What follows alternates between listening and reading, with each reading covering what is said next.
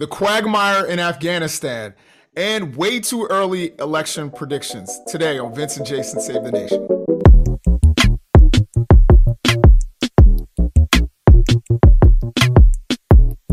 Hey, welcome to Vince and Jason Save the Nation. I'm Vince Conis alongside my friend Jason Nichols, part of a conversation that we have three times a week Monday, Wednesday, Friday, where we try and solve all of the world's problems in just, I don't know, a short hour. Uh, I think we can do it. Jason Nichols, what do you have on the agenda today?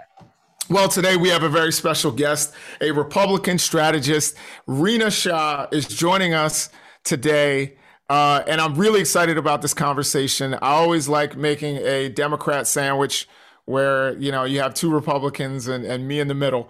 But uh, this is actually one of my favorite Republicans. We actually met um, on another program that will probably neither one of us will ever go on again.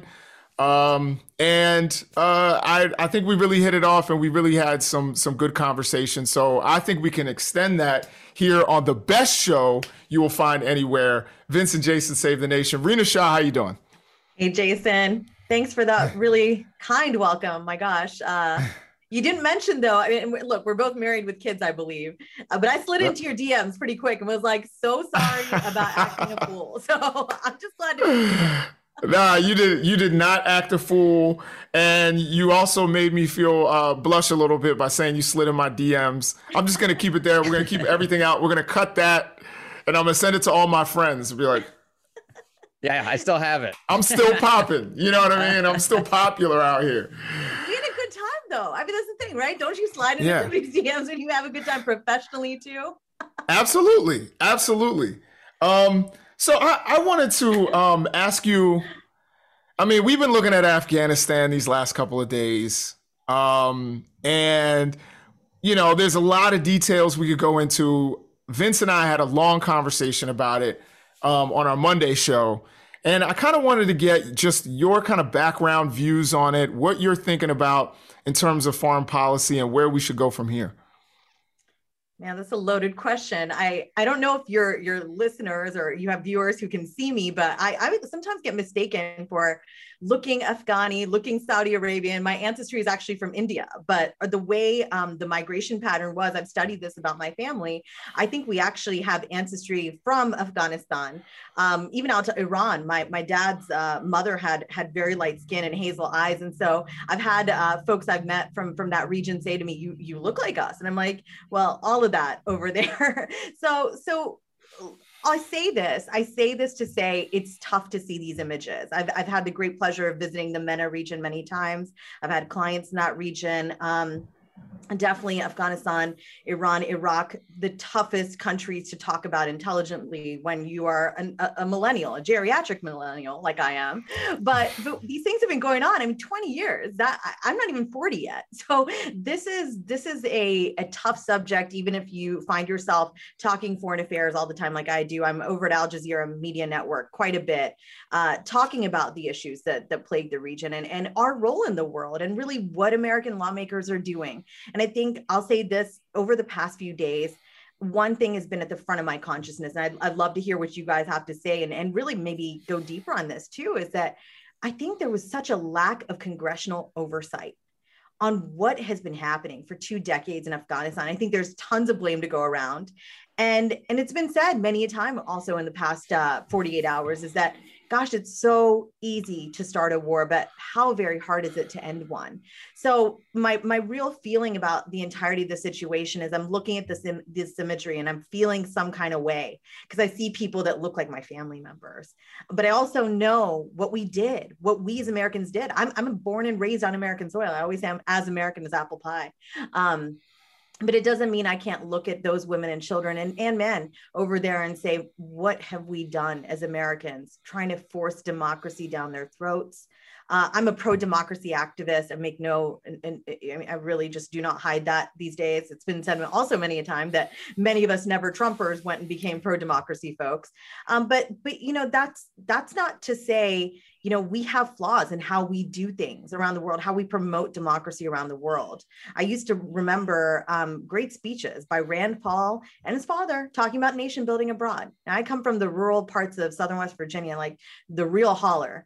And um, I see a lot of suffering of my fellow Americans around me that something like $2 trillion would have really made a huge difference. And so I'll leave it at that because this is such a loaded question, but I definitely still have goosebumps this many days later. I mean, this is, I don't know when these goosebumps are going to go away.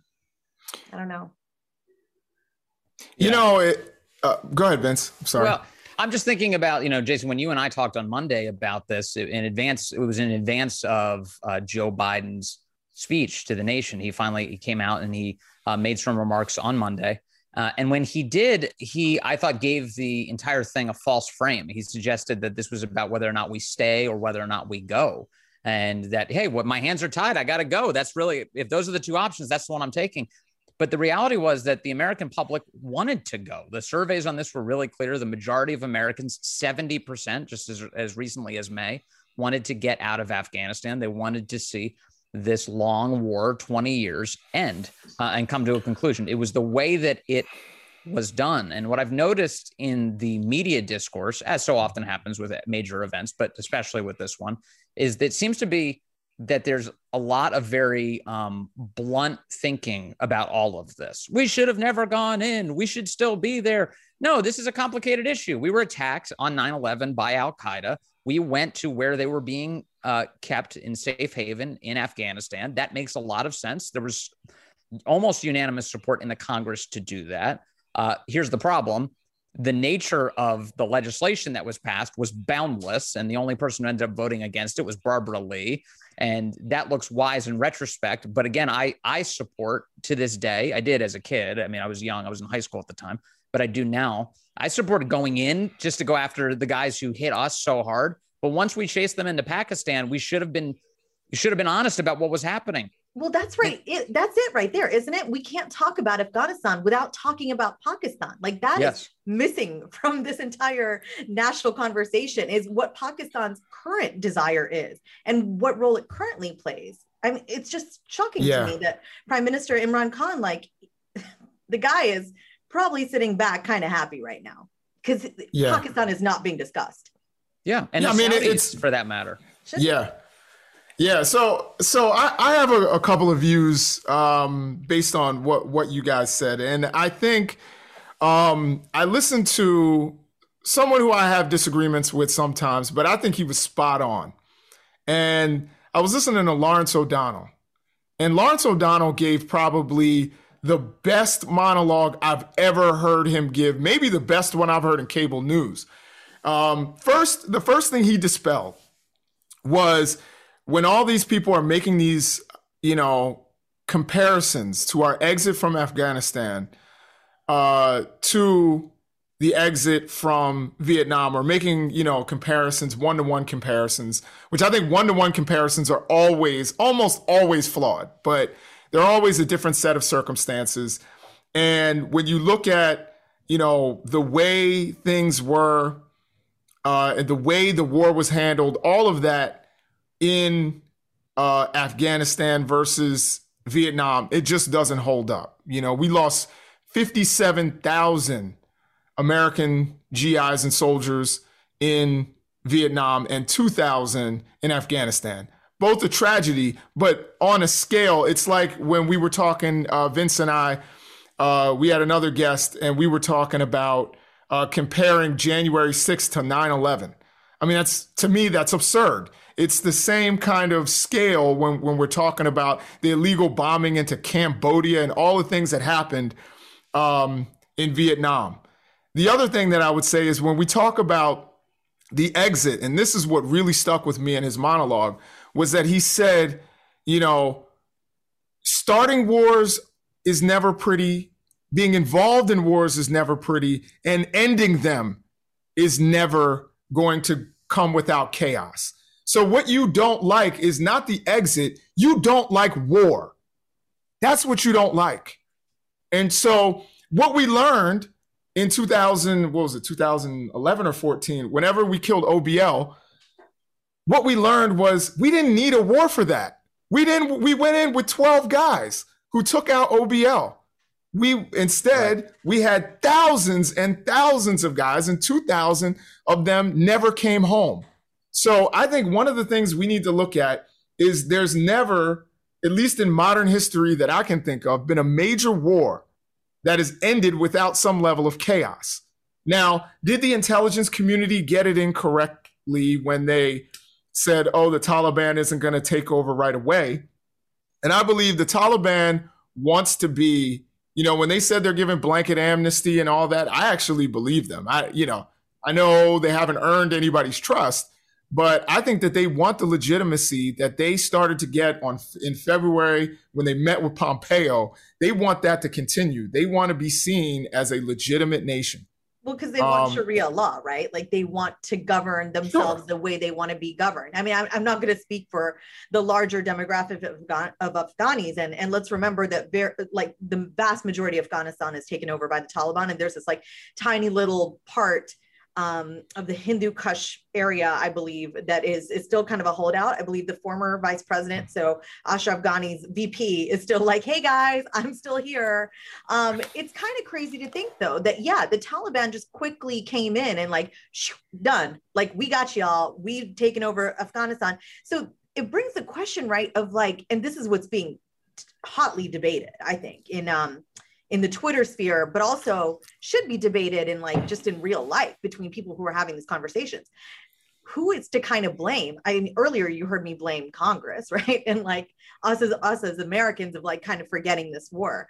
Um, but but but really, Afghani security forces, they are being blamed big time. And and the hot debate is, is it was it capacity or willingness? Willingness or capacity? And I think it's a mixture of both yeah.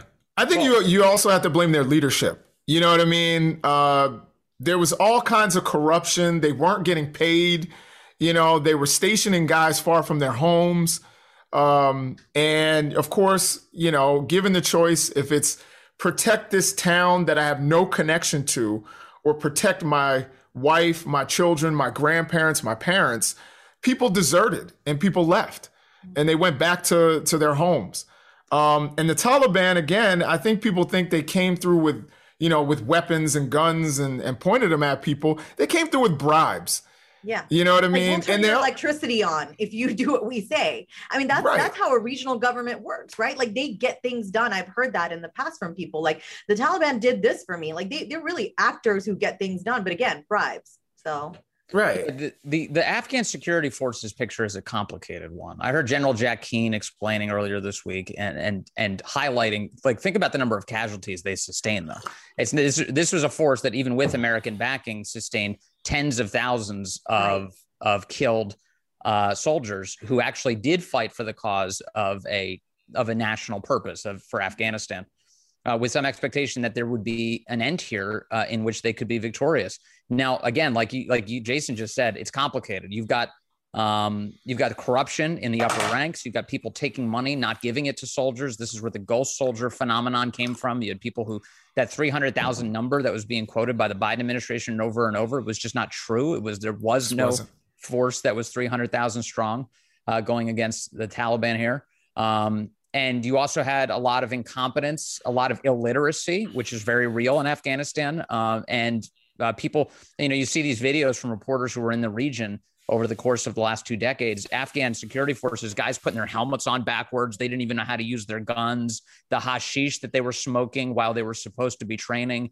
Uh, it was it was a disaster. It was like the bad news bears. I mean, th- it was like you know a very difficult group of people to try and rally together and a lot of it seems to be now in retrospect the lack of a unifying cause or purpose uh, and um, and dislike of, of their current uh, you know of, of, their government you know yes, yes people didn't like ashraf ghani so why am i going to fight you know what i mean like i, I went back you know, why I watched, I went back and I watched the Vice the Vice coverage of this. I think it was 2013 or 14.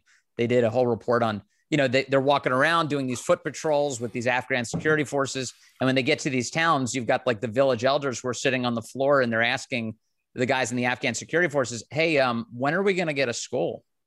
Yeah. When are we going to get a clinic? And they're like, well, just write a letter.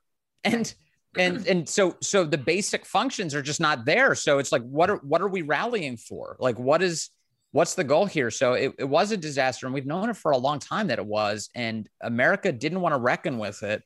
And our leaders did keep on misleading us about the progress.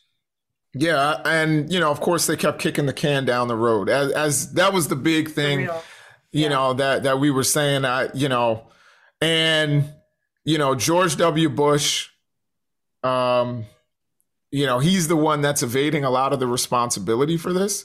And you know, I know you talked about uh, one thing. I will say, Vince, when you were saying, um, you know, you were talking about Barbara Lee yeah. Who I think is American is an American hero. I love Bar- Barbara Lee. I always have. I think it's one of the biggest mistakes that the Democrats made was you had a progressive moment in the party and you had a wise older progressive.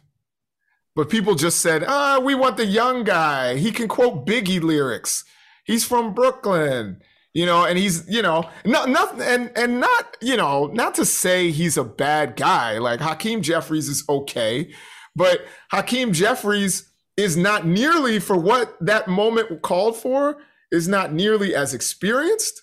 It's funny, and, and I've said this a couple of times on the show. Like everyone wants an uh, an experienced mechanic, an experienced uh, electrician uh, an experienced doctor, but no one wants an experienced politician, and I don't understand that, you know. But um, she had experience. She's somebody who was willing to go it alone and was mocked heavily for that. Uh, for those votes both on Iraq and, and Afghanistan. And she was basically saying, let's take a second here. You know, let's weigh our options maybe we can go, you know, I'm not saying that this is what she was thinking, but maybe we can go and get OBL with our, you know, with our special forces and we don't need to start a whole war. Maybe there are ways around this to to go uh, after Al Qaeda mm. where we don't have to expend all these resources, $2 trillion. Let's take a second while we're not emotional. If anything, if social media has taught everybody, even our viewers and, and listeners here, if there's one thing you know about social media, don't tweet while you're emotional. You know, Rina, don't go on TV when you're emotional. or at least cut off your camera. right. You know, it devolves into what, what happened to me that time. You know, yeah. the, no, it's, it's the thing. Like, don't don't tweet, don't do don't do things out of emotion because you're always gonna say something or do something that you regret. Well, that's um, what's missing, I think, from politics these days is, is these um, measured responses you know i'm i'm sort of part of the the school of thought that yeah i don't want an experienced politician anymore. I mean that's just coming you know that's sort of a sign of the times too right? We like kind of these flashes in the pan. We have such short attention spans. We are kind of gravitating to the new and and shiny thing because it's coming at us so fast. I mean i look at at, at you know what happened on the dem side and, and i see a, a love for andrew yang one minute. I see a love for beto o'rourke uh, hakeem jeffrey right? But like again, let's listen to the women, let's listen to black women, let's listen to people who's been, who've been through things and that measured response. I think people are now like, yeah, I mean, regardless of what your politics are, that was what was needed at the time and we we failed in that way to just act before thinking and that is a lesson for us now um, for the rest of time of, of how yeah. we deal in the world. So this is i think this is a good place for to to reflect on what just happened and why it's different. So jason you brought up a few minutes ago that you know look as you you cited a lawrence o'donnell monologue look the conclusion of war is always messy. If you're upset about this what you really hate is just war in general. Yeah that i that that sounds right i think as in a general sense.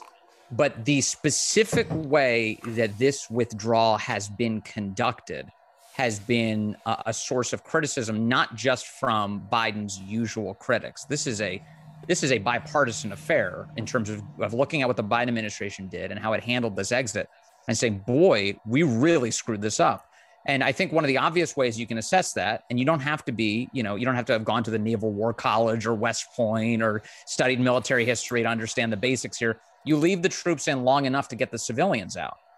And that's not the situation we find ourselves in right now. We saw the troops leave. Then we see a, a, rush of troops back into Kabul now. The White House is saying in the last 24 hours, they've been telling the United States Congress there are upwards of 15,000 Americans. Forget the Afghan interpreters for a moment, although we're trying to get them out as well. 15,000 Americans who are in Afghanistan right now who are receiving conflicting guidance about whether or not they should shelter in place or head to Kabul or what they need to do to get out of the country. And when they make that journey, they will not be guaranteed security by the United States. There is no security by the United States unless they can get inside a line of Taliban who are now surrounding Kabul. I mean, this is.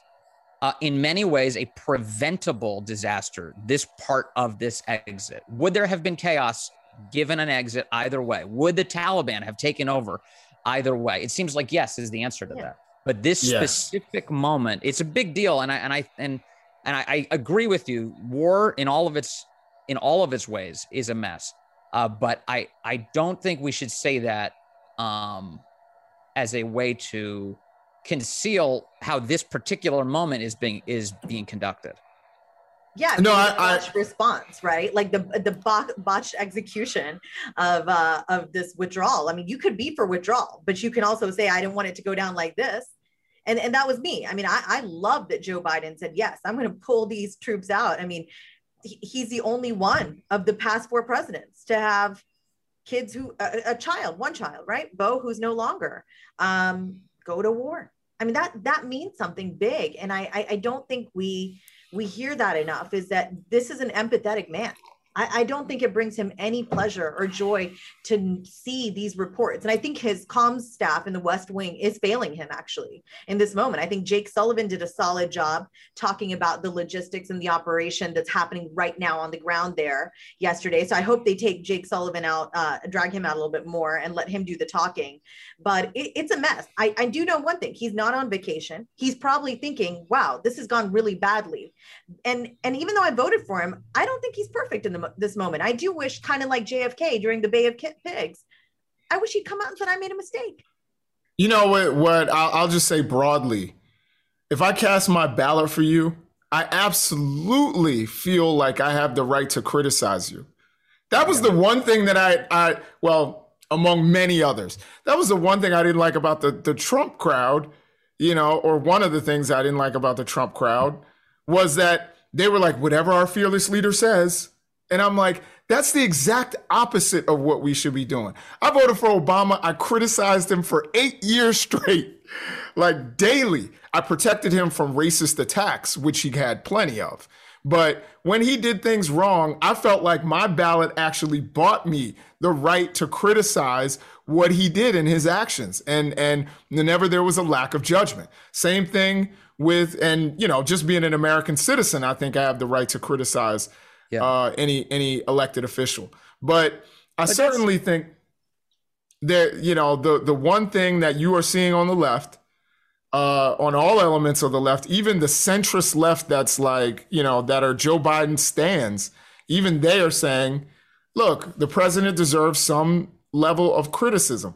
I'm actually kind of, you know, again, I, I'm more on the side of, first of all, if anybody understands Afghanistan for the past, you know, probably hundreds of years now, Afghanistan is Afghanistan.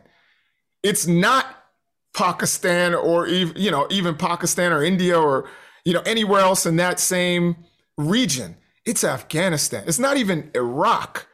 Afghanistan has oh, always been underdeveloped and, you know, um, you know, it, it is a different kind of country. Well, Jason, and, really quick on that point, yesterday I kind of got into it with CNN's Jim Sciutto on Twitter because he tried to he offered this supposition that the, oh the taiwanese people are probably looking at, at our response in afghanistan or looking at how how we conducted this withdrawal. And they're probably really nervous. And i was like dude you can't draw that analogy. Yeah. Uh, you can't really pull a parallel there because it's just not the same. Uh, and there, there's a great piece out in the diplomat by i believe it's vincent chen um, a former guy from TECRO the taiwanese economic office um, and and he's a he's he's written a beautiful piece on how afghanistan is not taiwan and vice versa but there are lessons that ought to be learned. But but but to your point that you just made afghanistan geographically is completely different. I mean you look at taiwan you see some a, a place that that manufactures most of the world's high-tech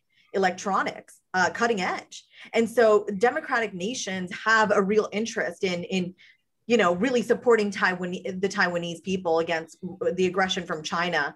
Uh, but you, you can't you can't look at these and say, this is at all the same or we're going to be yeah. ostracized on the world stage for this i mean yes for different reasons but i i don't i, I mean the taiwanese also have such a capable air force and navy well, and they look it's just the, a different situ- situation you know also like this whole idea of like getting into nation building in the first place again that's part of our mission creep in afghanistan originally you go in afghanistan kill the bad guys and and yeah. get out that's and that's something that I think Americans of almost every stripe supported and probably do continue to support to this day, that element of the mission.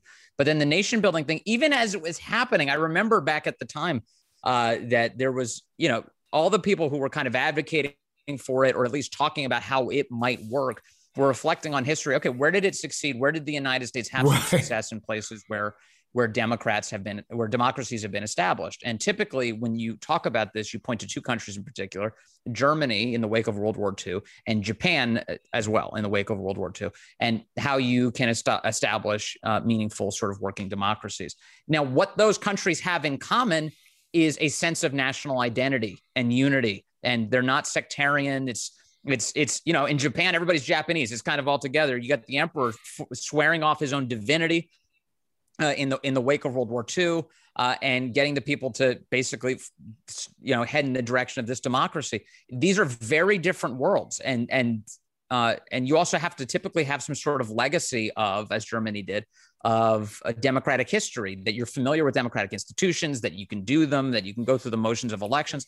This is all. This was we were taking a Stone Age country, Afghanistan, and trying to impose that on yeah. a place right. that had that had that had no history of any of those things and deep sectarian divisions that would not be resolved in a typical Western democracy, democratic process. And the writing was on the wall back in 2001, 2002. And yet here we are in 2021 looking back and going, man, that was a disaster. Yeah. Yeah, no, absolutely. Um, I, I think, and it's interesting because I, I believe our, our State Department today, um, there are some really smart people in there. Tony Blinken's a, a smart guy. Uh, all the people that are working on this, you know, they're smart people, but they really had a brain fart when they, you know, started thinking about how to handle uh, this exit. But also, as you said, just just all of the these kind of, you know, the the tribalism in that part of the world, like they are not, and and again, whenever you try and create new nations, and I'm thinking about this even in Africa and other parts, where you say, okay, here are the borders. We didn't do that in Afghanistan, but you know, uh, and these people are going to live together as one unified group when that's not how they see themselves. That always leads to conflict, and it and it never really works. So you built up this the infrastructure. You spent two trillion dollars building up the infrastructure for people who who are always gonna who don't necessarily see themselves as countrymen. Um, and I wonder how much that played a role in the failure of the Afghan security forces. You know what I mean? You got two people, maybe they understand each other, but they don't see each other as like, hey, you know, we're from the same place. You know what I mean? We're that, not that that vice package that I was telling you about that I was watching. Yeah you know, they went back and they they brought they literally pictures of I think it was the vice package. Anyway, it was a somewhere in the last decade. There were guys in Afghanistan who were in a remote mountain region who were shown photos of the World Trade Center on fire, and they were asked, "Do you know what this is?" They looked at it and they were like, "Is that Kandahar?"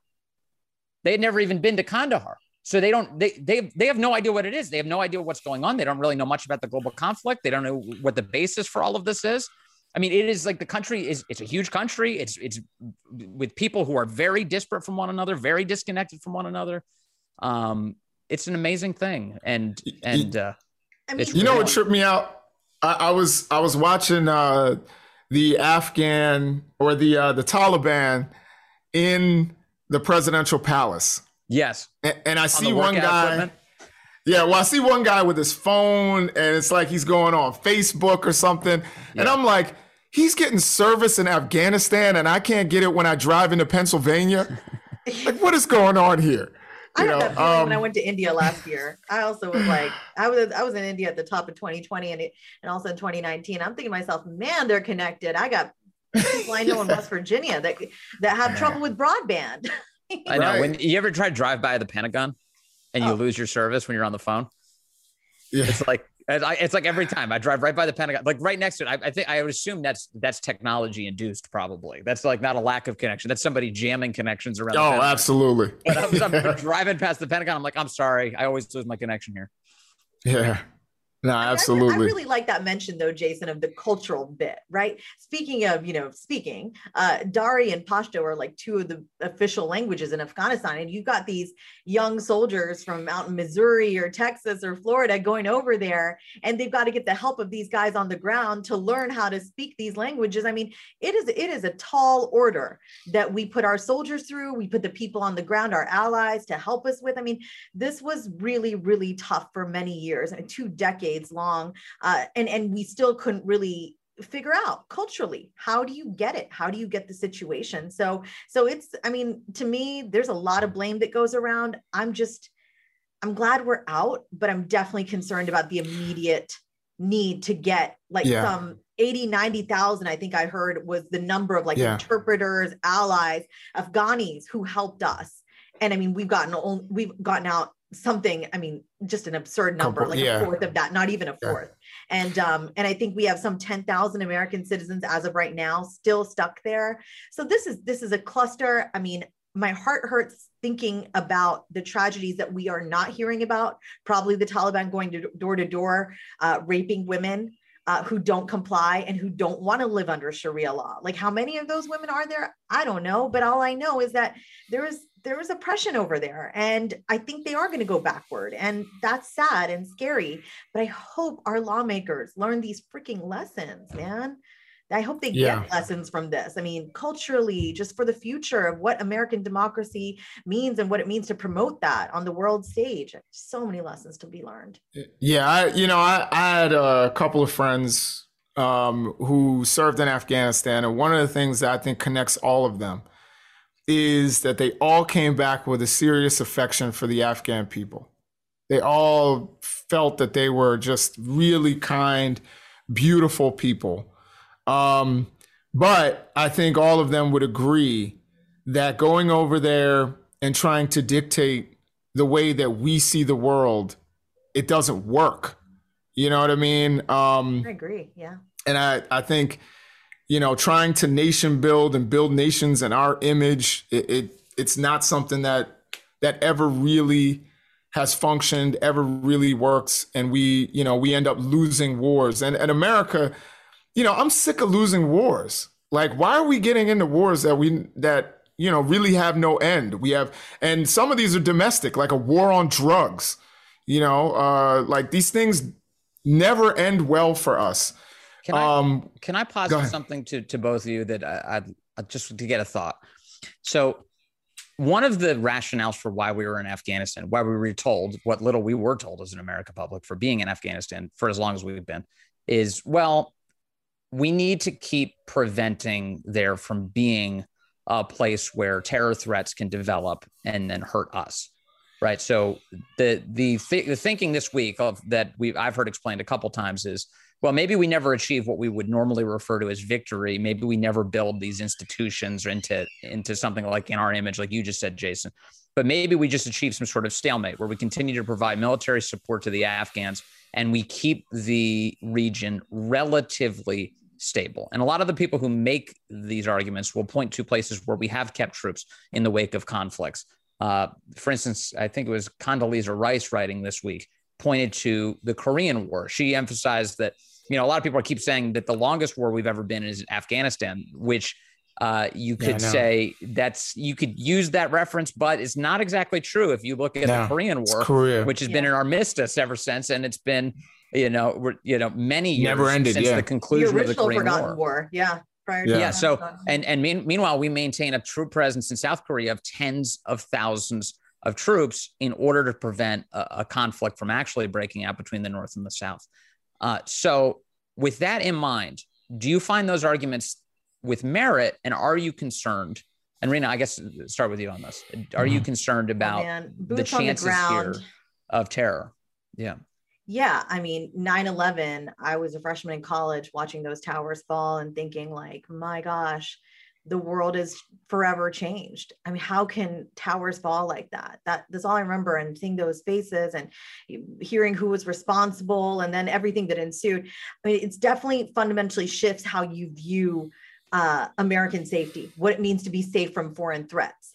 Uh, so I, I, grew up in that era. I dated myself for a reason to say, yeah, in 2001, I was in my first couple weeks of college thinking to myself, yeah, you know, what I've studied in comparative politics and had learned through Model UN debate as a high schooler, like, no, I threw all that out the window because yeah. we had to relearn again what national security uh, was going to mean for our country. And to this day, I say um, I, I, have waxed and waned between uh, feelings of shame about my views on national security because, um, look, I mean, there's no good way to say it, but yeah, I care about Afghani women and children. Of course, I'm a mom now, two really tiny kids. Um, it's really hard to not get me to like anything's a tearjerker okay? Uh, i mean I, I, haven't even got kindergartners yet.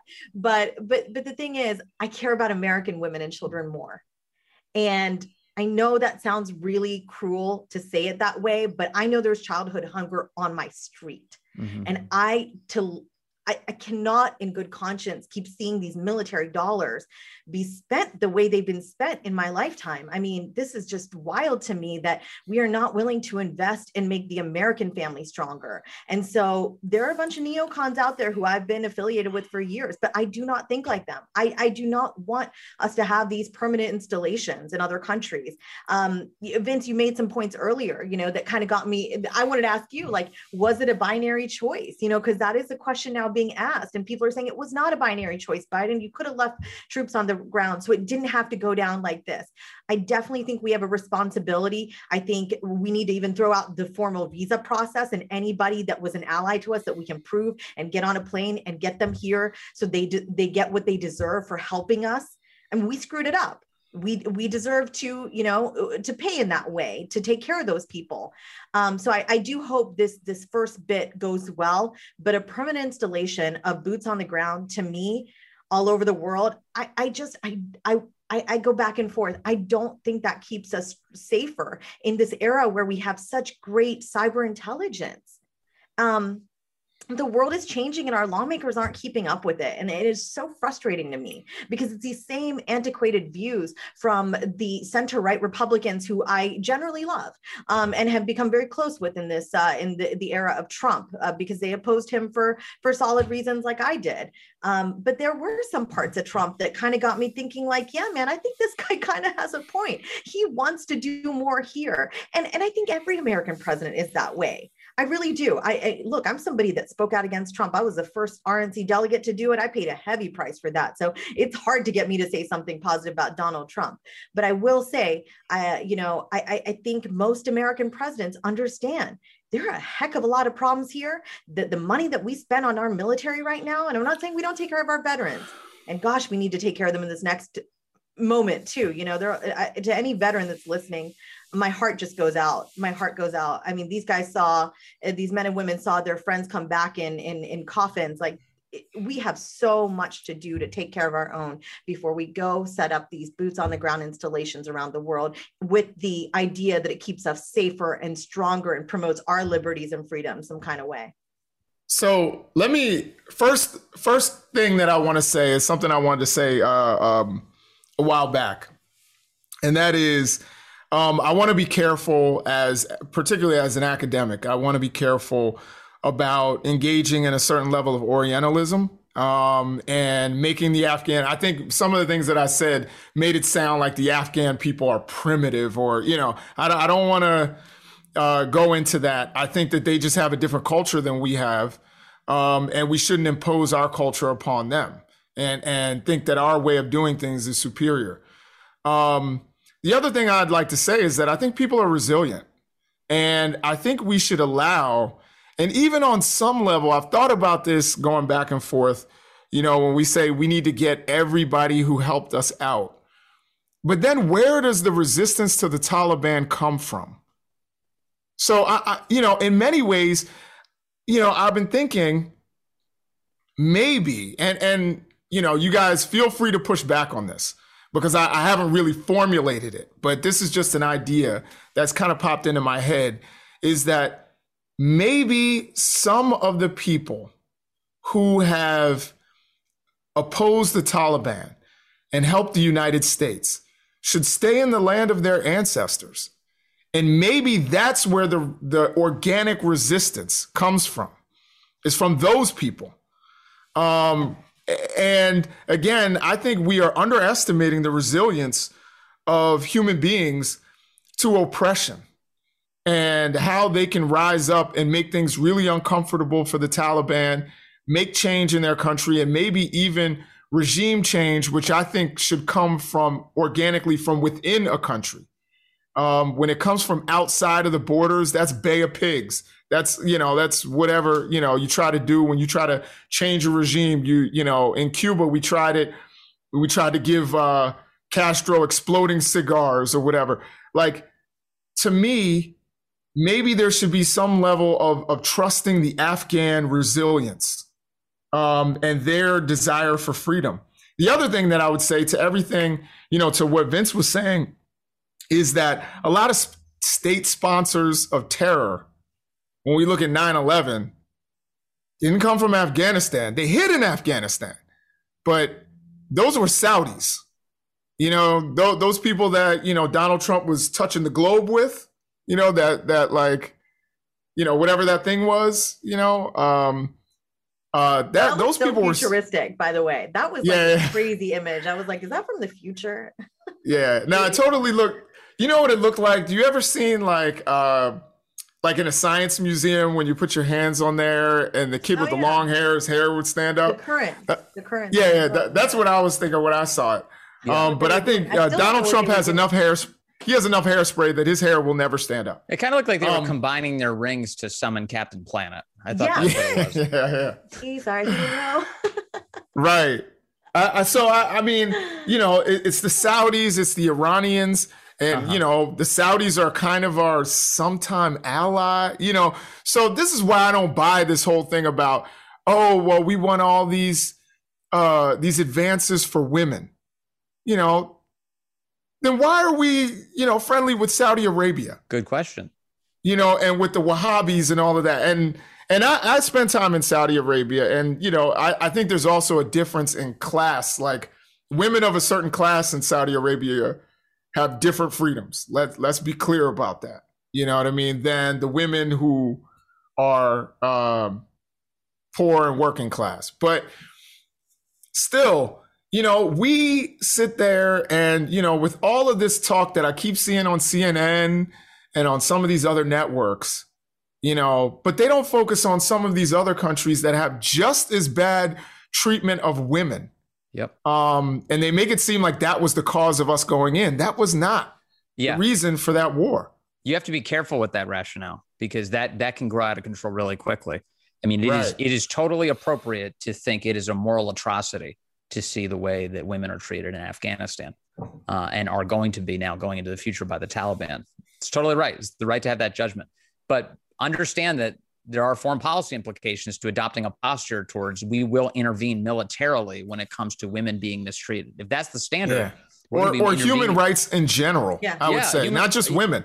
Yes, you know because we go into china for the uyghurs we go you know that that's not what we do we do It's things kind of that are based Rina- on the american interest Rina said it well before, I think, which is like you just need to get your own house in order first. There's a lot. There are there are people within our country who desperately need help who aren't being addressed, uh, and and we're off on foreign adventures. And so it is, you know, obviously one of the things you should do is focus on your own country. Jason, you brought up something a moment ago that I thought was. Uh, Great. I know you're. I know you said your idea on this. is You're still mulling it over, and that, that's probably the right place to be. But the idea that like maybe a country's best people and a and uh, those people who are have who can provide the opportunity for the best future for that country shouldn't be so easily spirited away to deprive that country of people who have um, a different vision for it uh, a more positive vision for it. I, I agree with you. And i think that that idea can be stretched to a lot of um, countries to include uh, what's going on on our southern border right now central america. Uh, you know you want ambitious uh, productive family oriented people to stay within their own countries to make those countries flourish. I you know, ref, a refugee status should be the absolute last possible uh, thing that um, we should have to extend.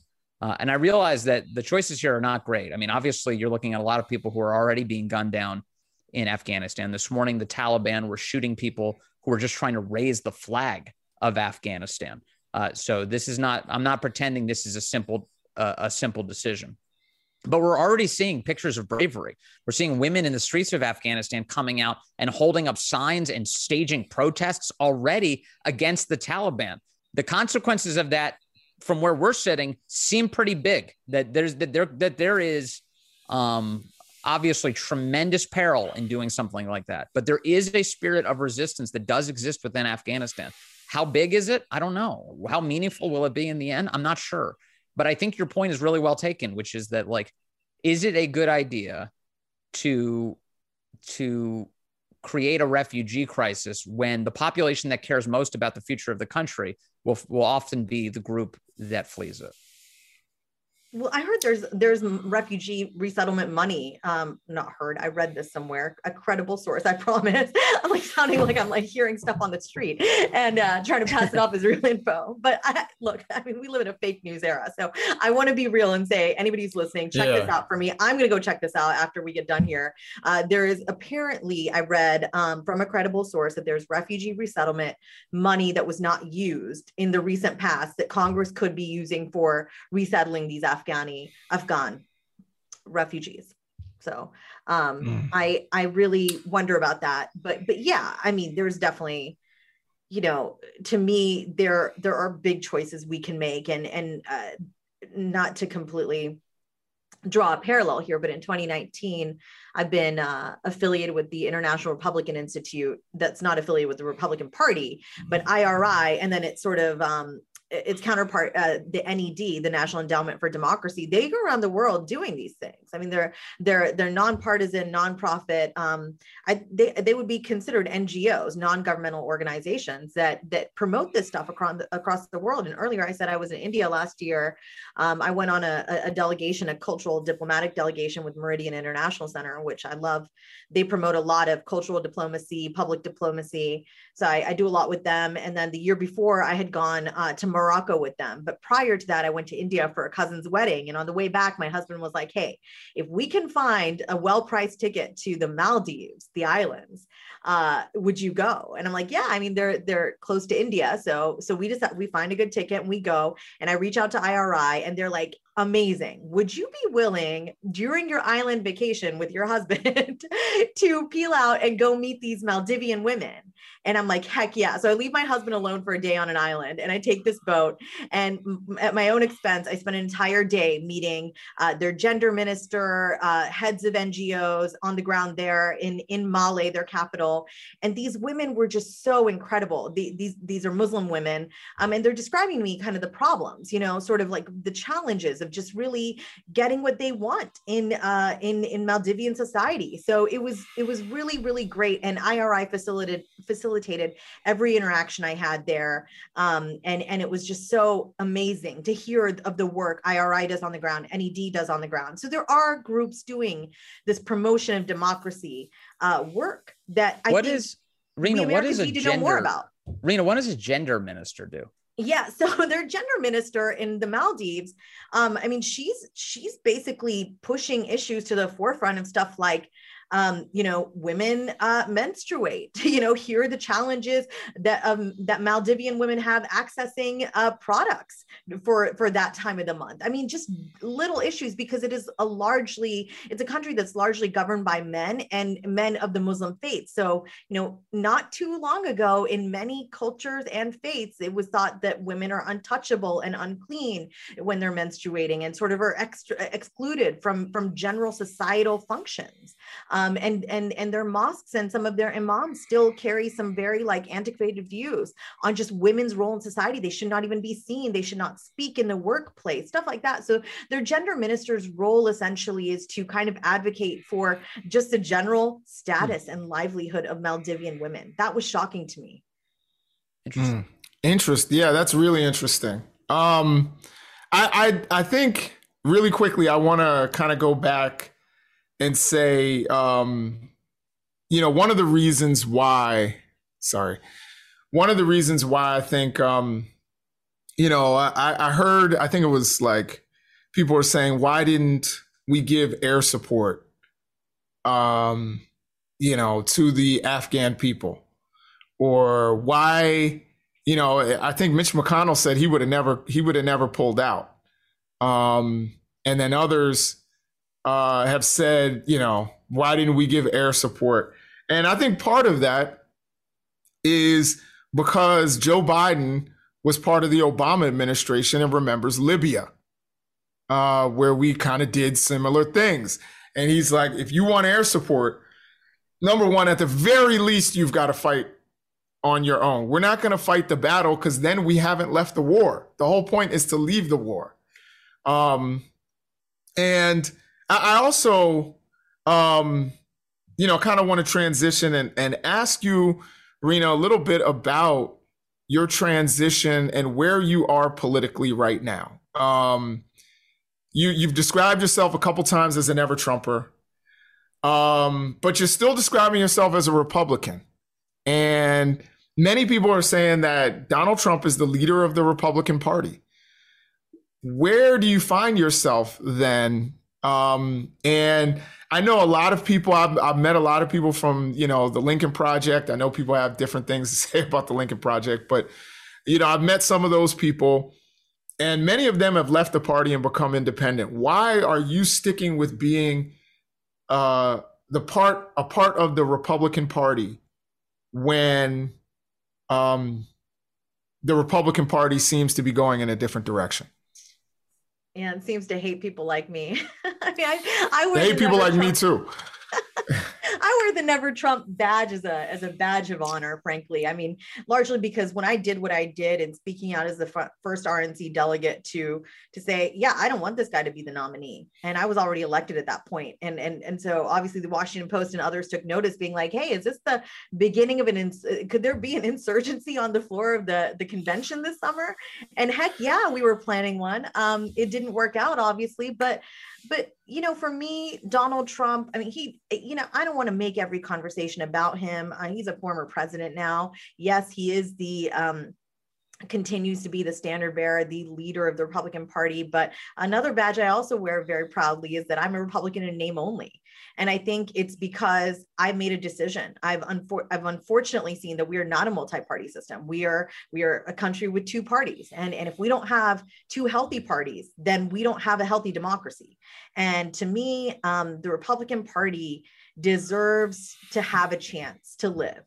Uh, and and people have a lot of mixed thoughts on that. Uh, I've never vilified a Trump supporter. I mingle with them often. My mom almost voted for Trump. Um, in fact in the beginning my father was sort of like yeah you keep going. You you tell it like it is. Speak your truth. Uh, because my dad had always taught america to me like it was a concept like a really beautiful quilt where all these things were possible. And my dad was a polio survivor who was born and raised in uganda and then we lost everything under dictator idi amin. And dad was mm. already in india for medical school at the time but as the only son among seven sisters overnight he realized his parents had lost two generations of wealth that they built up um, they lost everything every single thing we had we we were wealthy merchants in uganda and we were kicked out for that um, people who you know idi amin called for the genocide of non-blacks and largely indian uh, Indian folks, uh, people of Indian descent, like my family, we were we were robbed of everything. Many lost their lives, were sent to concentration camps. My grandfather was spared of one and was able to get on a plane to the UK.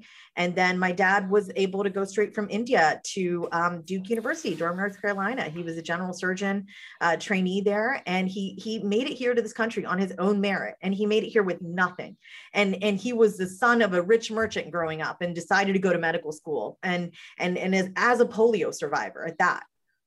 When he came to America with so little, it was his his will to do well for his family, to support them and use what he knew and and and and really thrive here. That I is the whole reason I am what I am today. And so thinking of that is my roots is why I became a Republican because I was always fearful and knew that if government became too big, too oppressive, it can do this. It can wipe out three generations like that. And um, that fundamentally changed the course of my family's life. I mean, it, it defines who we are even today as people. Uh, because my dad always said, look here in America, we have the Americans for uh, Americans with Disabilities Act. I mean, the ADA made it so my dad, even into his 70s, could use ramps and go to the same restaurants and access those restrooms there. The same way any any of us who didn't have the impediment that he did uh, could and he said that's what makes this country so beautiful and i think i still feel so proud to be an american and i think there are people across the entire political spectrum who feel the way i do i've just chosen to be and stay a republican in this moment because I think we need more change agents. We need more people to talk about fiscal conservatism in in a way that they can get promoted to the next generation. I mean, right now the the talk is all it seems is social conservatism and then defined by a man who frankly wanted to be a dictator in my opinion and that's why i opposed him. So yeah there are people who who hate me for the simple fact that i oppose trump. I don't hate trump. I don't hate anybody who voted for him. I simply feel that our country could have done better. But i get it. I get that people want something different for our country. And so my hope is that i can be part of propping up candidates on the right side of the aisle that speak for truth and have principle much like barbara lee even though she's a very you know she's very progressive on the other side of the aisle. That's that's a principled leader we need that in this next chapter of our country's history. And I feel like we have a deficit of that. And so for me, I, I am more of a political activist nowadays more than anything because I just want to bring people together. I recently joined the advisory board of the Renew Democracy Initiative, and that's uh, that was created by Garry Kasparov, the very famous Russian dissident and, and world chess champ. I mean, Garry is somebody, those are my people. When I when I I see and hear these stories of people and what they've stood up against, when I stood up against Trump, in my own way. Um, never set out to want to do that. It just it happened on accident. I was happening to be doing a Fox News national interview in which I said it. It be, it's because it was natural to me. It was part of my value system to say I don't want somebody that wants to be a dictator and actually expand what I thought was the role of government and do things that I felt were anti-American that's my whole that's my whole story and i'm sticking to it. I know that was a lot but so really where i'm at today. So what do you say to to people because there are people on on the left who would say to someone like you or some of the never trump republicans that the direction of the republican party prior um, was what led to donald trump. Um, that some of the things that that had been happening prior is what led to the thing that you oppose right now. And so that's my first question. The other question I want to ask really quickly is uh, about um, why you think, you know, because I thought your your uh, reason for being a Republican, being somebody who was made to flee a country, um, why you think the Republican Party is not diverse. Why don't why aren't there more people like you? Why aren't there any uh, uh, uh, you know a good amount of people like me? Why is it that the Republican Party lacks diversity? Mm. I'm going to keep. And I see Vince loves that question. I do. I, oh, I, you asked it of Rina, so I'll I'll, uh, I'll sit here and listen. I, I want to keep this short. I really do because I, I definitely want to hear your take too, Vince. I mean, number one, you, you know why? Um, okay, why is the Republican Party what it is today in its current form? Why did it embrace Donald Trump? And yeah, we had a lot of red flags that could have that could have should have and could have and should have told us maybe somebody like this will come out of our ranks. And I mean, he it was a hostile takeover, if you ask me, of the Republican Party at first. At first, but I I liken it to um, how Islam was was hijacked by its most fundamental element right? I mean, these fanatical people uh, who call themselves Muslims, but go around the world committing acts of terror in the name of Allah. I mean, to me, that's just as crazy as, you know, the, the far right wing having taken over the entire party and saying, we're all like this. I have met so many sensible people that voted for Trump just because they were frustrated. They felt like Washington didn't do anything for them. They just, they believed some of the lies that Trump was telling in my native West Virginia, for example. He said, I'm bringing coal back, buddy. nothing's bringing coal back. Okay. So, so this was to me, um, how could we have prevented that? I, I don't know how we could have prevented that.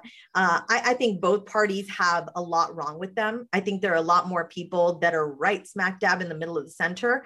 But then I do think there are a lot of people that have decided they, they need to choose a side and, and choose to stay quiet when their side is doing something terrible. And so for me, on the one hand, I was politically homeless for a long time and I still am. I mean, people say, yeah, you're a Republican in name only. So yes, I, I guess I kind of am.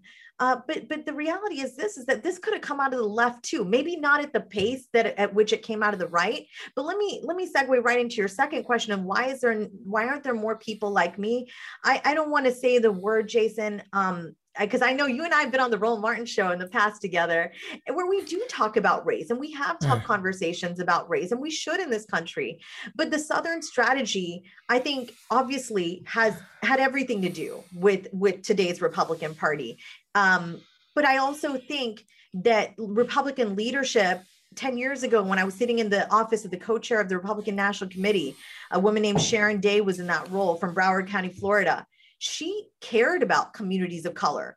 She really genuinely did. She just had no juice. She had no power. And it lacked a, and she told me, she said, there's been a lack of a long term vision of how to get people to understand these communities of color that our values are their values. So I think Democrats just messaged better to uh, people of color for for decades for decades. Like when my mom landed up here in 1980 uh, i mean she just was a democrat right away because the natural messaging coming out of the democratic party was speaking right to her. And i don't think republicans the messaging is kind of they, they just didn't do it right. So so it's a two two for there for me for me. But yeah. Okay. Definitely Vince, uh, you, in Vince's take. Yeah, Vince looks like he's about to explode right now. No, so. I mean not to explode. I'm just trying to keep an inventory of all the things that I wanted to address, and uh, so I'll try and I'll try and do that rapidly if I can. Um, Donald Trump, we, it was brought up early in the conversation. Uh, there was this idea that like no, hey, nobody could disagree with him within his own party. Uh, certainly, you know, people who categorize themselves as never Trump, Rina uh, among them, uh, being Republicans, obviously the type of people who are out there criticizing him uh, with abandon, and that that's a totally fine category in American politics. Uh, also, there were people who were very Trump supportive, who were deeply critical of him during his administration. In fact, one of his earliest supporters and most prominent, Ann Coulter, ended up being one of his most vicious critics because she thought that he had failed to live up to his obligations on immigration, and she was expressing it yet again.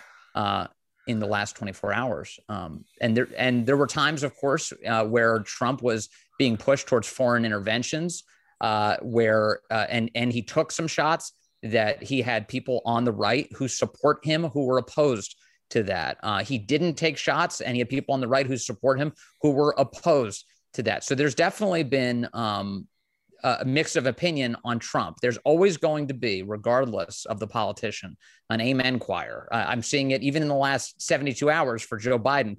Uh, one I, I, saw this is by the way this is not like a famous pundit or anybody it's just somebody on twitter but george stephanopoulos announced that he's supposed to have this interview with joe biden today wednesday. Uh, and right and what should i ask him said george stephanopoulos and one of the first reactions was some random joe biden supporter saying ask him if he knows how much the country loves him. Which is, which which would be one of the most uh, hilarious questions that any journalist yeah. could possibly ask of a that was tweeted by Bo Jiden. Bo Jiden. Um, yeah. So, so there is that. There's always going to be some aspect of a cult of personality around politicians. Yeah. By the way, I'm not suggesting that it was small for Donald Trump. There's a lot of people yeah. out there who very much support him uh, and are going to reflexively support him no matter what he says or does, and thinks that he reached the right conclusion. Now, there's a reason for that, uh, and not just you know people being supportive in in a in a way that they support a sports team and oppose all the other teams. Um, I think that the conversation around Donald Trump, the person, always kind of skips past the people who supported him and why they supported him in the first place. Rina kind of brought it up uh, mm-hmm. and, and, addressed it. But the reality is, Washington, both parties, the Uniparty, had so thoroughly uh, been of disservice to the American public for so long that you had people who were desperate for something completely different. They were desperate for somebody who at least empathized with them, who spoke their language, who recognized the problems that exist in Washington, who recognized the ways in which the status quo had sold us out, the ways in which that our, we were sold out to China. That's not a new issue for Trump. That's something that he had for years, uh, dating back to the 1980s. um, the ways you know in which American energy production was important. Obviously, Trump gets elected by the conclusion of his administration. America, America is a net exporter of energy, energy independent. Um, you know, there is there was a real passion for something different. And were there uncomfortable moments? Absolutely. But the way I've always thought of Trump was that he the analogy that I've used for him is that he was like chemotherapy. That there was you had no other option. The only the, the he was the guy I'm thoroughly convinced, and I know that you'll probably disagree with me, maybe violently, Jason, but that if if um, if we saw Hillary Clinton win in 2016, our country would be in a lot worse state than we are right now, and we're in a bad way right now. Um, and I and I think that and I think that Joe Biden and his administration and the Democrat Party broadly is sort of proof of that. I, I think that they've horrifically mismanaged so many of the places that they, they've been entrusted to manage. We're seeing uh, these homicide levels grow in these American cities. It's horrible, and it's the kind of thing we should be addressing rather than spending trillions of dollars overseas. We're seeing an opioid crisis grow even more out of control by a border that's not being taken care of, by an administration that should have obligations towards that. I don't think that party affiliation um, as a positive, like when you ask, like, you know, why is somebody a Democrat? Why is somebody a Republican? I'm I'm pretty turned off by both parties, I will admit. Uh, and um, and I'm not I'm not just taking that position to be contrarian or to identify broadly with other people. I just I'm kind of sick of them. I feel like I've been lied to so many times through the years by all of them. Uh, Democrats have taken the country in directions that I don't like at all. Republicans have not put up a meaningful fight and have often served the same interests. All of America's corporations are basically in line with both political parties, but chiefly the ones who have all the power. Uh, the big tech companies are in line with the Democrats. And when we when Rina uses words like dictator to refer to Donald Trump, I don't know. I mean, even when he was contesting the election, he brought those challenges before courts. He failed every time. He had a legal team that wasn't up to the task. He didn't even have election lawyers who were working for him. Those were his efforts to try and uh, fight back against the election, and he failed and he left office. Um, my my worry and my fear, and I think the, the evidence is there, is that the authoritarian impulses within the United States are controlled by the Democrats right now, and the oligarchs oh. that are connected, uh, the oligarchs that are connected to them. Look at the tyranny yeah, of COVID. I think that's kind of look sure. at the uh, look at the tyranny of COVID. Look at the tyranny of our big tech companies. Look at the ways in which we are only allowed to communicate certain lines of thought, or else we'll be banished from those places. Um, I I'm very worried about the future of the country because I do think that there is a, a desire to police thought that has grown out of control really rapidly. And that is not a function of the right. That has been a function of the left. Um, and oh. That's that's that's that's yeah. what I believe, Jason. And, and yeah, no, no, I, I, I dig it. Um, you know, I, I dig where you know where you're coming from, and uh, that was not brief. I will say that. I know, but, but, there was a lot that was said. I was trying to keep an inventory. Yeah. No, no, no, no. I'm, you know, I'm playing with you, bro. Uh, um, no, I, I think, um, you know, that that's your perspective, and and I could not keep an inventory of everything you said. Um, the idea of policing thought, uh, I, I think is, you know, that probably happens a little bit on on, on both sides. Um, certainly with all of the things of you can't teach this, you can't learn this, we don't want these books in our libraries, that comes from the right. Um, so that's really a, a, way of policing thought. But, um, you know, I, I, I want to just turn it back, you know, to, to Rina, to our guest. And, and I do want to um, ask you what you think in particular with um, some of the Republican candidates that we're seeing in in both the the congressional and Senate races. Um, I agree. One one place where I'll say I agree with Vince, um, not in what he just said, but certainly something that he said, you know, many times before, and that is that a healthy democracy doesn't get Donald Trump. A healthy democracy doesn't get Lauren Boebert. You know what I mean? A, a healthy democracy doesn't get MTG. Like like you know when you are in a healthy place with your media and a healthy place in your government and your governmental structure you don't get people like that elected um, and I, you know i always think whenever you put words like donald trump and empathy together i think that that's kind of almost funny that's like that's almost laughable to be honest but um, I, uh, I do think that you know, he he had a way of reaching in and finding something that I think Americans were accustomed to. And Americans felt like the left had been pushing against. And I and honestly, it started with birtherism. That's where it started.